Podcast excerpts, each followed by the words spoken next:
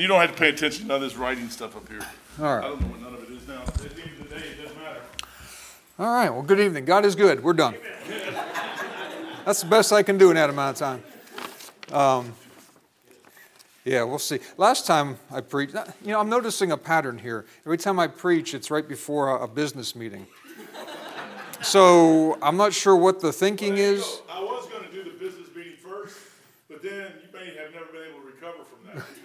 so it's like, what's a toss up? What do you do? Then now you're saying the business meeting is better than what I have to say. No, no, it's just that it could be so bad that you may never get back from Simply Anyway, while we ponder this thing, turn to uh, Exodus chapter 23.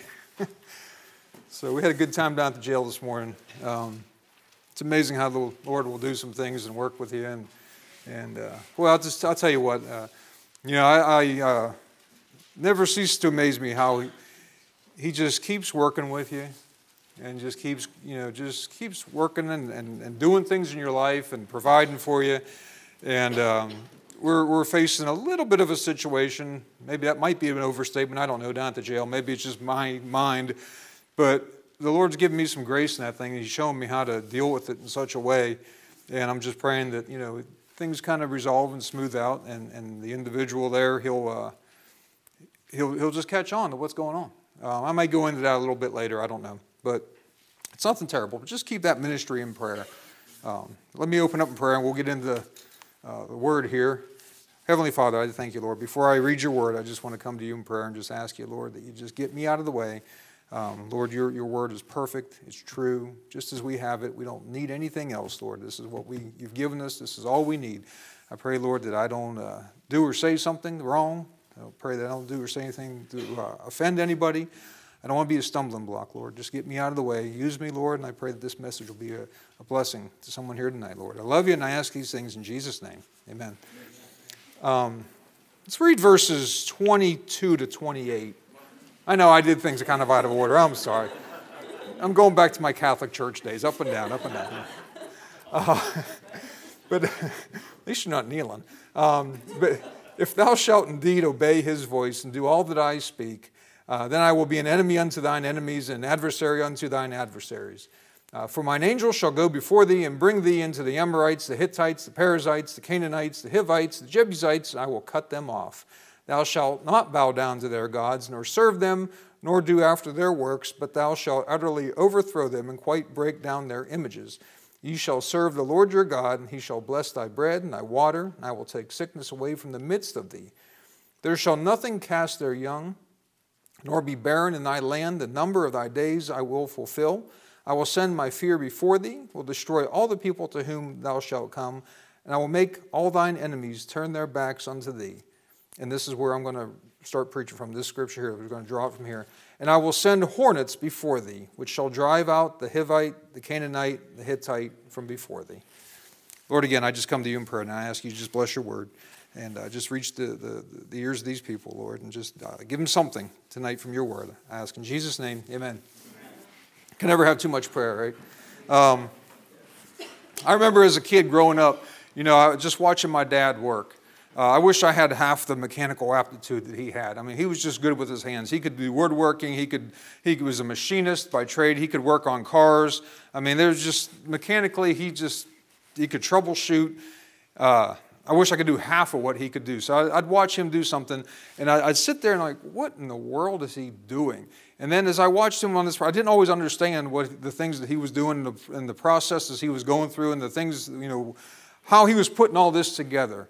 Uh, it was really neat watching him do woodworking. He, all the, the things that he uh, would just kind of uh, just put together, you know, kind of cob job everything together and make something work. Um, he would make a lathe when he needed a lathe, and he'd just do all these neat things. And as he was in the middle of this, I couldn't quite see where he was going. But after it all kind of came together at the end, I could see what he was doing and how he did it, and I could, I could see the methods that he used. And now that I'm getting older and I'm getting, you know, uh, each time I read through the book and I read through the book more, um, I see that in my Heavenly Father as well. He does things that we don't always quite see where He's going with it at the time. We just kind of sit there and we scratch our heads and like, what in the world is going on here? Why is He taking this path? And when I read this scripture a few uh, yeah, a month or two ago about the hornets, it just kind of popped at the page for me, kind of just stuck out there. And he said, I will send hornets before thee, which shall drive out the Hivite, Canaanite, and the Hittite from before thee. I'm thinking, my goodness, you know, here's God. He's, he's he, anything at his disposal, disposal that he wants to use, he's going to use hornets. So tonight I want to talk about God's way, God's time, and God's reasons. And we see here that he can use anything he wants to accomplish his will. There, there, I mean, he created it all, right? So there's nothing he can't do. So I'm going to ask you have you ever really stopped to consider his ways? Have you ever just seen an event unfold in your life, something just take place, and really pay attention to what's going on and, and just consider what God is, rather than accusing him, rather than giving up on him, rather than getting angry or frustrated or turning your back on the church or turning your back on the Bible or turning your back on God, have you ever just stopped to consider that he's doing something and you probably don't understand it, but just realize that he has a plan and a purpose and a reason. And we'll talk about all these things here in a bit. Uh, he's used, as you read through this book, you'll find he's used plagues, he's used uh, insects, reptiles, he's used famine, he's used drought, he's used sickness, and he's used captivity to accomplish his will. When he wants to get his people back, all through the book of Judges, they just had this, this cycle, this wash, rinse, repeat turn to idol worship. They would go through a period of captivity. He would give them a judge. They would get out of it, and the whole thing would just start back over again. So he would put them through captivity several times just to get their attention turned back to him. Pharaoh, he hardened Pharaoh's heart so that he could reveal himself to his people, to Moses, so he could make his, his name known among the nations, among the, the Egyptians. Everybody knew who God was when the, when the Israelites marched out of there. They, they he had revealed himself with, uh, without any doubt. He spoke all of creation into being. And you think about it, he just, he just speaks, and there it was. Bam. Okay, there's your Big Bang Theory. God spoke, bang, it happened. There you go. But yet, with man, he took the time to form him out of the, the dust of the ground. He took the time to put in a personal work with his own hands and form that, that dirt and that clay. And then beyond that, he, he breathed into him the breath of life. And he became a living soul. He didn't do that with any other creation, no other being. Man, though, he took the time to do that. He gave victory when Moses' hands were held high. No other point in history do you read about that. Now, I know of an army that held their hands high and they lost. Okay? They didn't, they didn't fare as well as Moses did, but yet with Moses, as long as his hands were held up, he won victory. Um, he gave victory by telling them to walk around a wall once a day for six days. On the seventh day, do it seven times. He gave victory over death by sending his only begotten Son to the cross. You show me where West Point has ever taught any of those tactics or ever will. Just totally out of, out of their, their, their realm of, of, of thought. They, they would never consider any of those. And even if they did, it wouldn't work for them. See, that was God doing all that. Another thing he uses sometimes is opposing forces. And sometimes those opposing forces are necessary. Even if at other times they can hurt us, Sometimes they're necessary. I don't know about y'all, but I really don't like hornets. I don't like yellow jackets. I don't like wasps. I don't like bees. Okay. When the kids were little and they had their playhouses and their swing set, I would go out there like I was on like a special ops mission. I had my my my hornet spray can that you know said 30 foot stream, and I get about 29 and a half foot away, and I had a spare one just in case, and I had a plan to run if needed. And I got there and hosed those suckers. Well, I'll tell you what, if my wife had been born in the 1930s, she would have made a perfect bombardier trainer. Because, was that last summer or the year before? Last summer. So she's out there working in the flower bed, and I guess she came across a ground or a nest of ground hornets that came up, and they, they came up and said hello a couple times. And she didn't like it. Well, I'll tell you what, for the next probably two weeks, she carried out this midnight bombing campaign on those things. She would go out there with boiling pots of water, pots, okay? And she would go out there and it's just this bombing, right? carpet bombing. Vietnam never saw the likes of it, okay? Nothing survived. My, half of my bush is still brown today. It'll never grow back. But she wiped out every last one of those suckers, I promise you. So, you know, hornets really aren't cool. But in God's hands, they can, they can be useful. and used the right way, He can do something with them. We talk about opposition. You know, I've, I've mentioned it before where a ship, you would think a ship riding higher in the water, you know, go faster, right? Well, if it gets too high in the water, it becomes unbalanced and she flops over. That's no good. So a ship needs that weight to keep her down in the water a little bit. Airplanes have a thing they call the center of gravity range.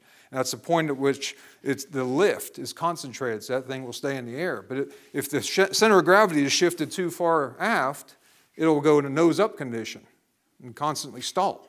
If it's shifted too far forward, well, you can tell what happens then. That's never a good uh, outcome. So that center of gravity has to be within a certain range. And sometimes you need something called ballast to balance that thing out. What is ballast? It's weight. It's a lot of weight. But it's necessary to keep the balance. So sometimes we need those opposing forces. Uh, if we didn't have the thing called gravity, we'd all be literally hitting the ceiling right now. Okay, so it's there to keep us grounded, literally. Animals in the wild, they have natural predators. All through creation, you see God has put this thing in the, the system of checks and balances to keep everything just in an order.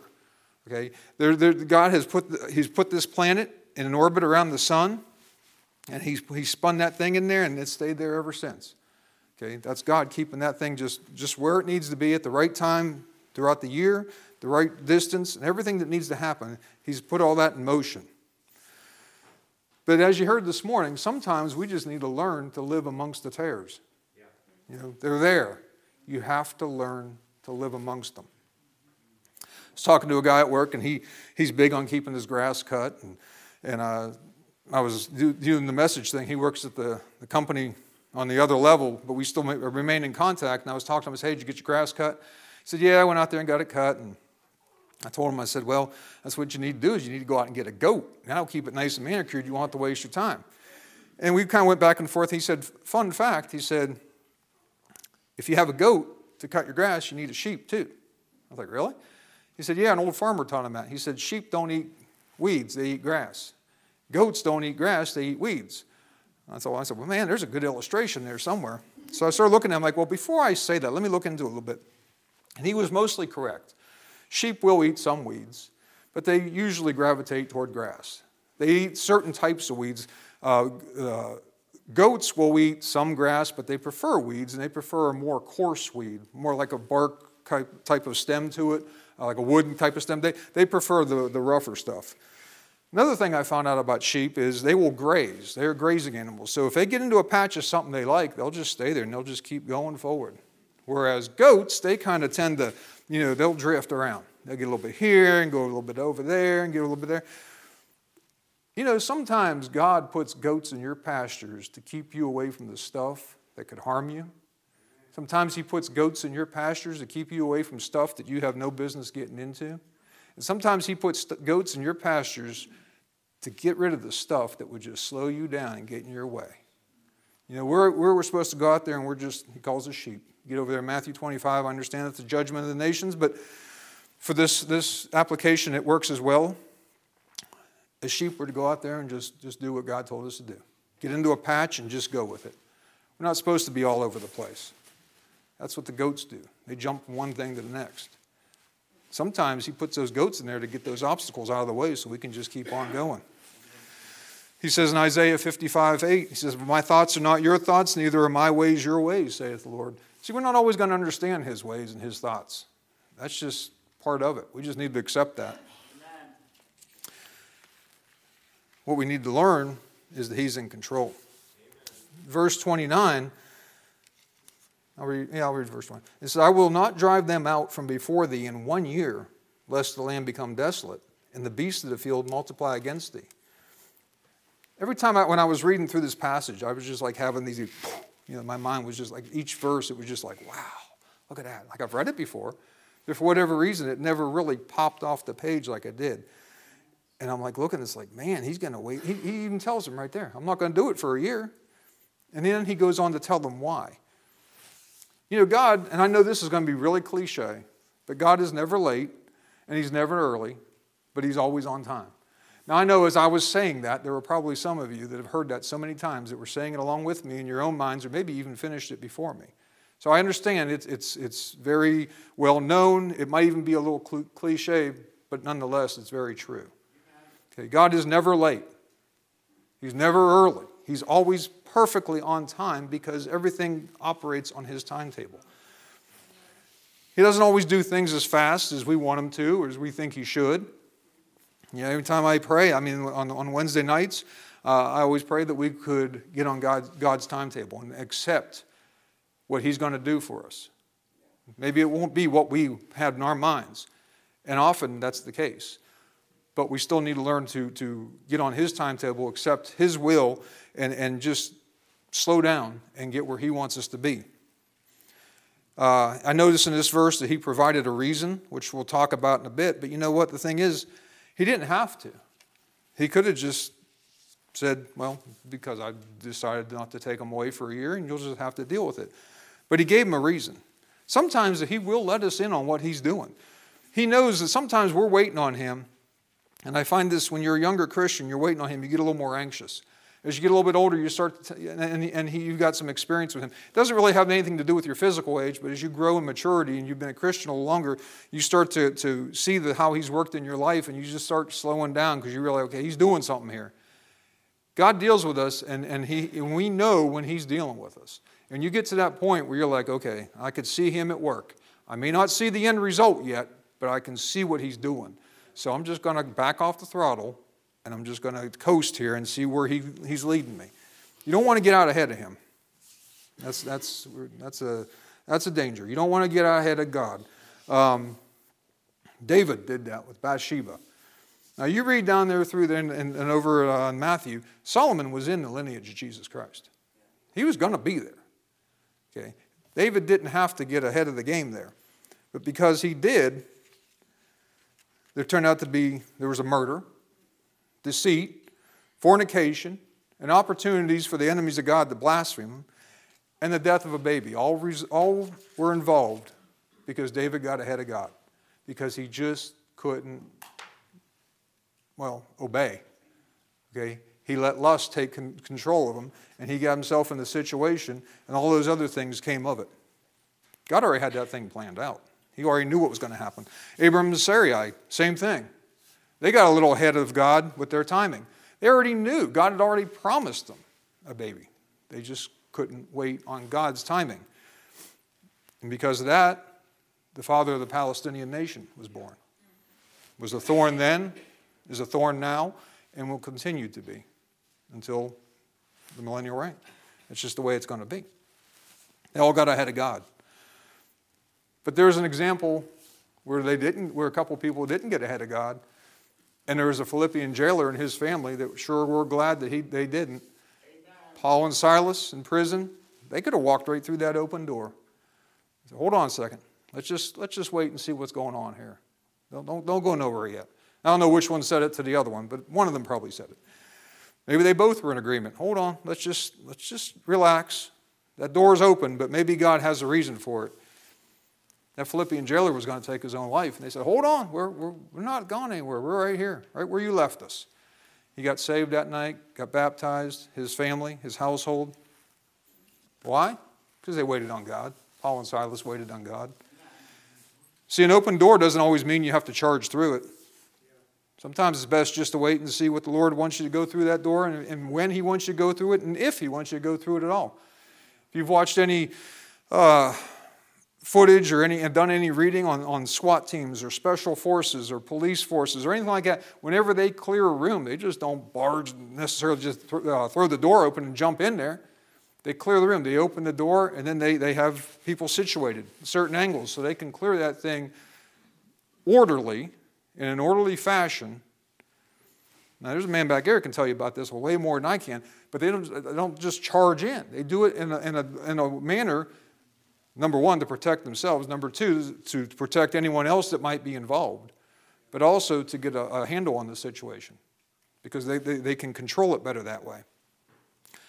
So you don't always want to just go busting into a room or through an open door. Sometimes it's best to wait, see what the Lord would have you to do, look at that thing from different angles, and then proceed when, when you know it's a good time to go through it.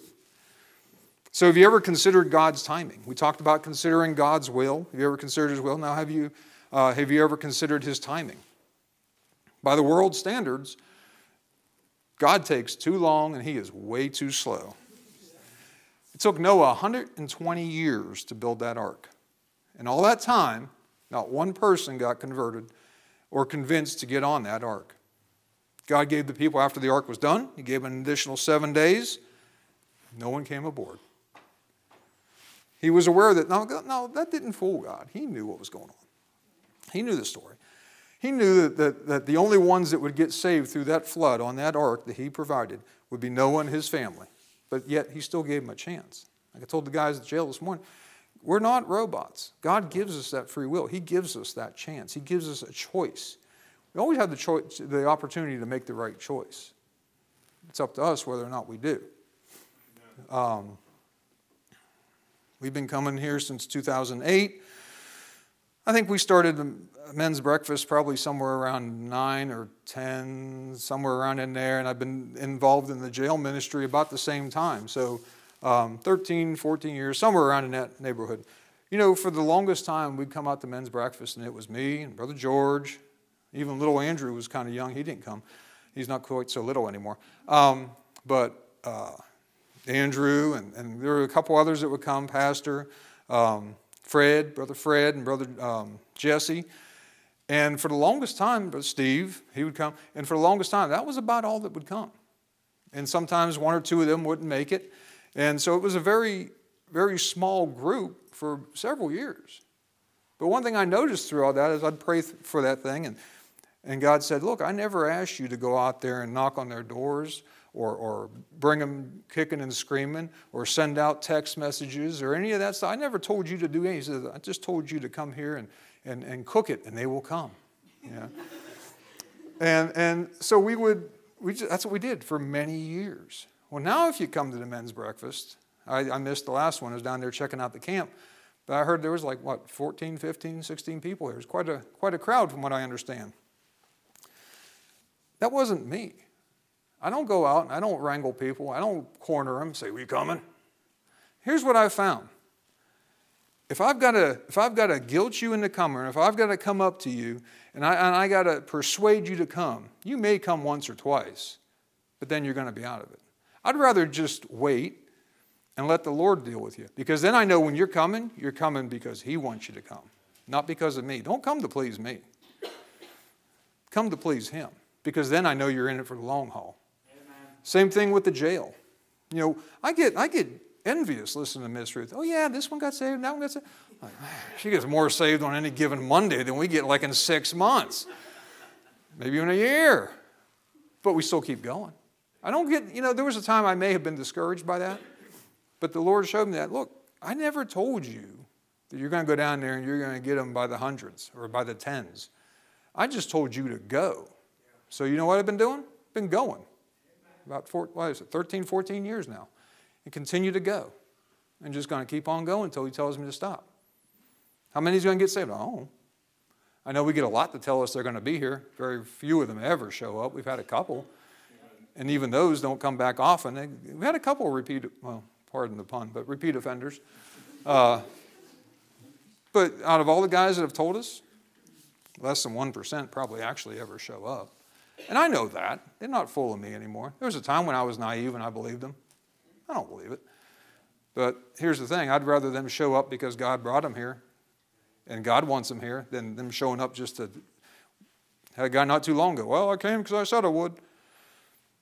He came that one time, maybe twice. I think he come two services. Where's he been since then? So he came to, to hold up his end of an agreement with a man. Don't worry about holding up your end of an agreement with man. Hold it, hold it up with Lord. If you, keep, if you keep your agreements with God, then keeping them with man will be easy. He just got that thing out of, out of whack. See, he's on the wrong system. His, his mind's thinking backwards. Sometimes we just get into too big of a hurry. We want things, you know, we, we sometimes we just we just got to slow down. Like I said, jail and breakfast. I think sometimes it could take years for that ministry to, to grow. All you got to, I mean, you just sit back. God, is this where you want me? Yes. There you go. That should be good enough. Um, we don't, we don't want to get in too big a hurry. society's programmed us to be in sixth gear all the time. Never let off the gas, never slow down, not even in the corners. And that's where we end up in trouble because we're just going so fast we can't even see the turn coming up. Next thing you know, we're off in the road somewhere, off in a ditch. Maybe Noah was the only bit of wheat that came off that ark. But let me ask you something. In God's eyes, do you think 120 years was a long time for that one piece of wheat? What's 120 years when you have eternity at your fingertips? It's nothing. It's not even seconds. It's nothing to him. So in God's eyes, if if Noah was the only one worthy to get through that ark, get through that storm and that flood and everything that transpired there, and that 120 years getting up to that, if he was the only one, then God said, well, then that one was worth it. See, God works by the littles, there we'll see in verse 30. See, we're the ones that always want to take off a big chunk at once. We always, we're the ones that want to t- bite off more than we can chew. Maybe we just need to learn to take smaller bites so we don't choke on it. Let's read verses. Uh, let's read verse 30. It says, "By little and little I will drive them out from before thee, until thou be increased and inherit the land." I like there in verse 29. He said, "Within a year, I'm going, I'm going to, I'm going to wipe out all your enemies." See, we're going to talk about God's reasoning now. His reason for doing this. His reason he sent the hornets in. He had a reason for, uh, or he had a timetable, and now the reason for that. Uh, Romans 8:28 for all things work together for good to them that love God to them who are called according to his purpose. As I'm reading through here I'm thinking he's going to wait. He's not going to take them all out at once. He's going to take them out by the littles and he's going to do it when the time is right. And I started thinking what would, what would have happened if it had just wiped them all out at once? Before the Israelites were ready to inherit the land, before they were in a position where they could move into those cities, take over those fields, those crops, take care of everything that they, that they were about to inherit. What would have happened? It had a bunch of dead bodies. It had a bunch of rotting corpses. It had a bunch of plagues, a bunch of, bunch of carnivorous birds and animals. It had flies and maggots and just a land filled with filth and disease. It had a land of crops that were not being tended to and went by the wayside. It had a land of, of overgrown trees. It would have been a wasteland. In today's vernacular, we'd call it a real fixer upper. It was not going to be the land of milk and honey that he promised them.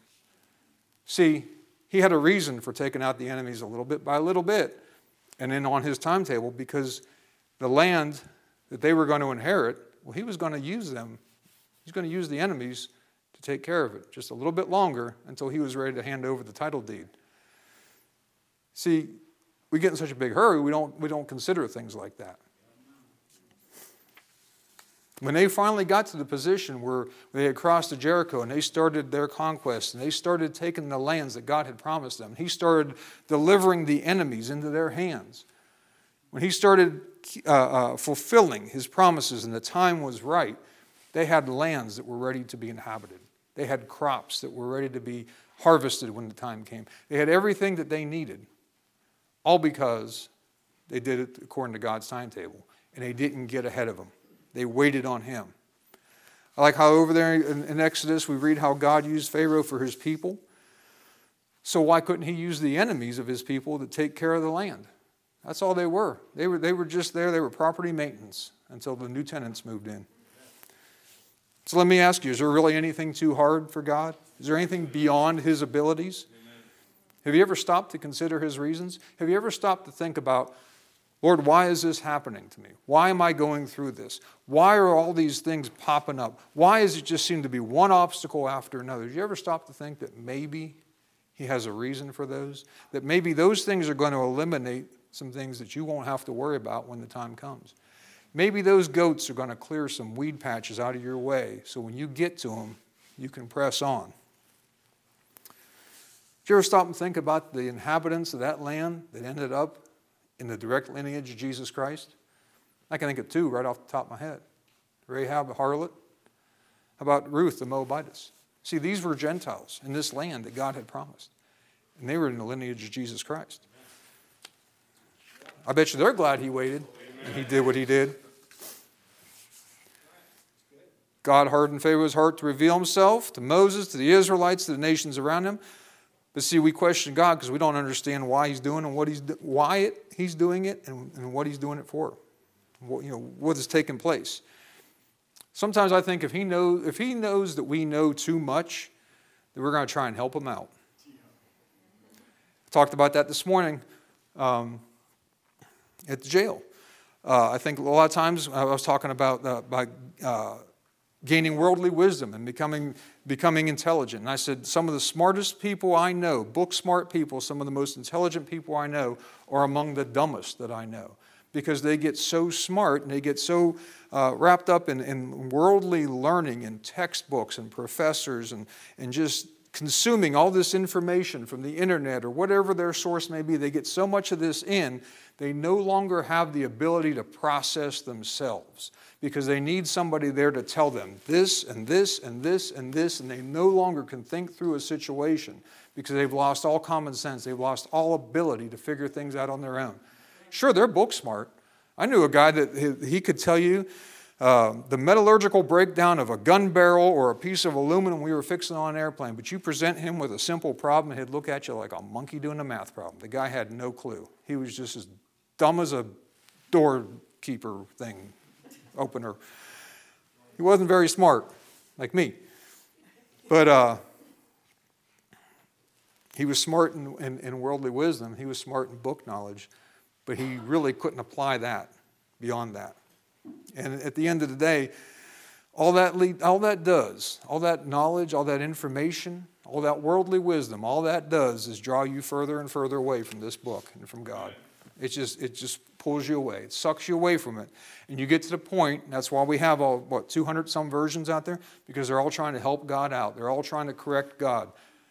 We, we, we have a guy, and I said I might touch on it, and I just want to touch on it briefly. I don't want to go into too much detail in case he happens to stumble across this message, but there's a guy down there that we, uh, involved in that ministry, and he likes to go to the Greek. Now, the Lord showed me something. Actually, I think he kind of revealed it to me this morning when I was preaching. I was talking about a little bit of grace. This guy is a good guy. I think he really has a desire to serve the Lord. He really, but what he doesn't have is good direction. He doesn't have a good pastor to teach him. He doesn't have uh, an, any real good teaching. So he goes out and he's trying to self teach, and in doing so, he's just pulling in whatever. He's throwing the net out and he's dragging it in. Whatever he captures, he goes with it. Okay, there's a danger in that and he's, he's getting into the Greek, and he goes there. And, and I said this morning, I was telling these guys, I said, last month I noticed something. I just sit there and I kind of giggle about it now. I thought it was odd at the time, but I had a few minutes to kind of think about it. And, and last month they, they shut the thing down at 10:15. They, they came over the PA system, said, you know, okay, it's time for lunch, whatever they said. And I got, and, and about that time, he was in the middle of his preaching and he was going off on the Greek. And he was talking about the the different forms of Greek and the neuter and the, uh, the gender and all. It was just a bunch of foolishness. I'm sitting like, man, that's not helping these guys. And sure ain't doing nothing for me. But these guys, it's not helping them a bit. What they need to hear about is Jesus Christ. They need to hear about the grace of God. They need to hear, hear about the perfectness of his or the perfectness of his word, not about a dead language. Okay?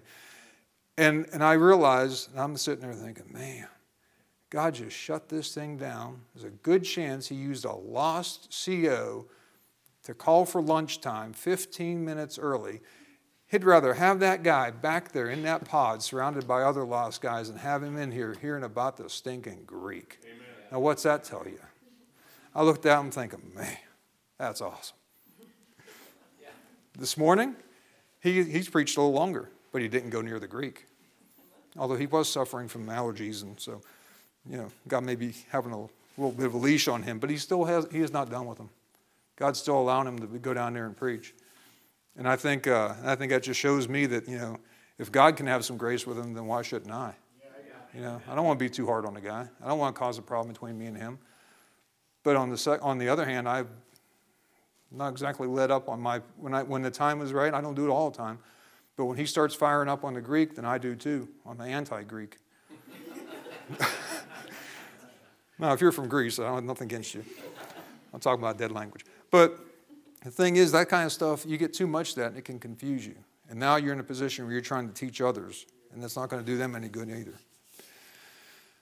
Samuel told Saul Oh, let me back up a little bit here. I'm getting on my rhythm here. Um, talking about God hardening Pharaoh's hearts. Uh, we're talking about knowledge, and if we know too much. Um, Samuel told Saul that if, if God cares, he, he, God cares more about obedience than he does the sacrifice. Amen. Okay, that rejection of God's word cost Saul the kingdom. Okay? The stuff we do for him means nothing if we're not doing it out of obedience.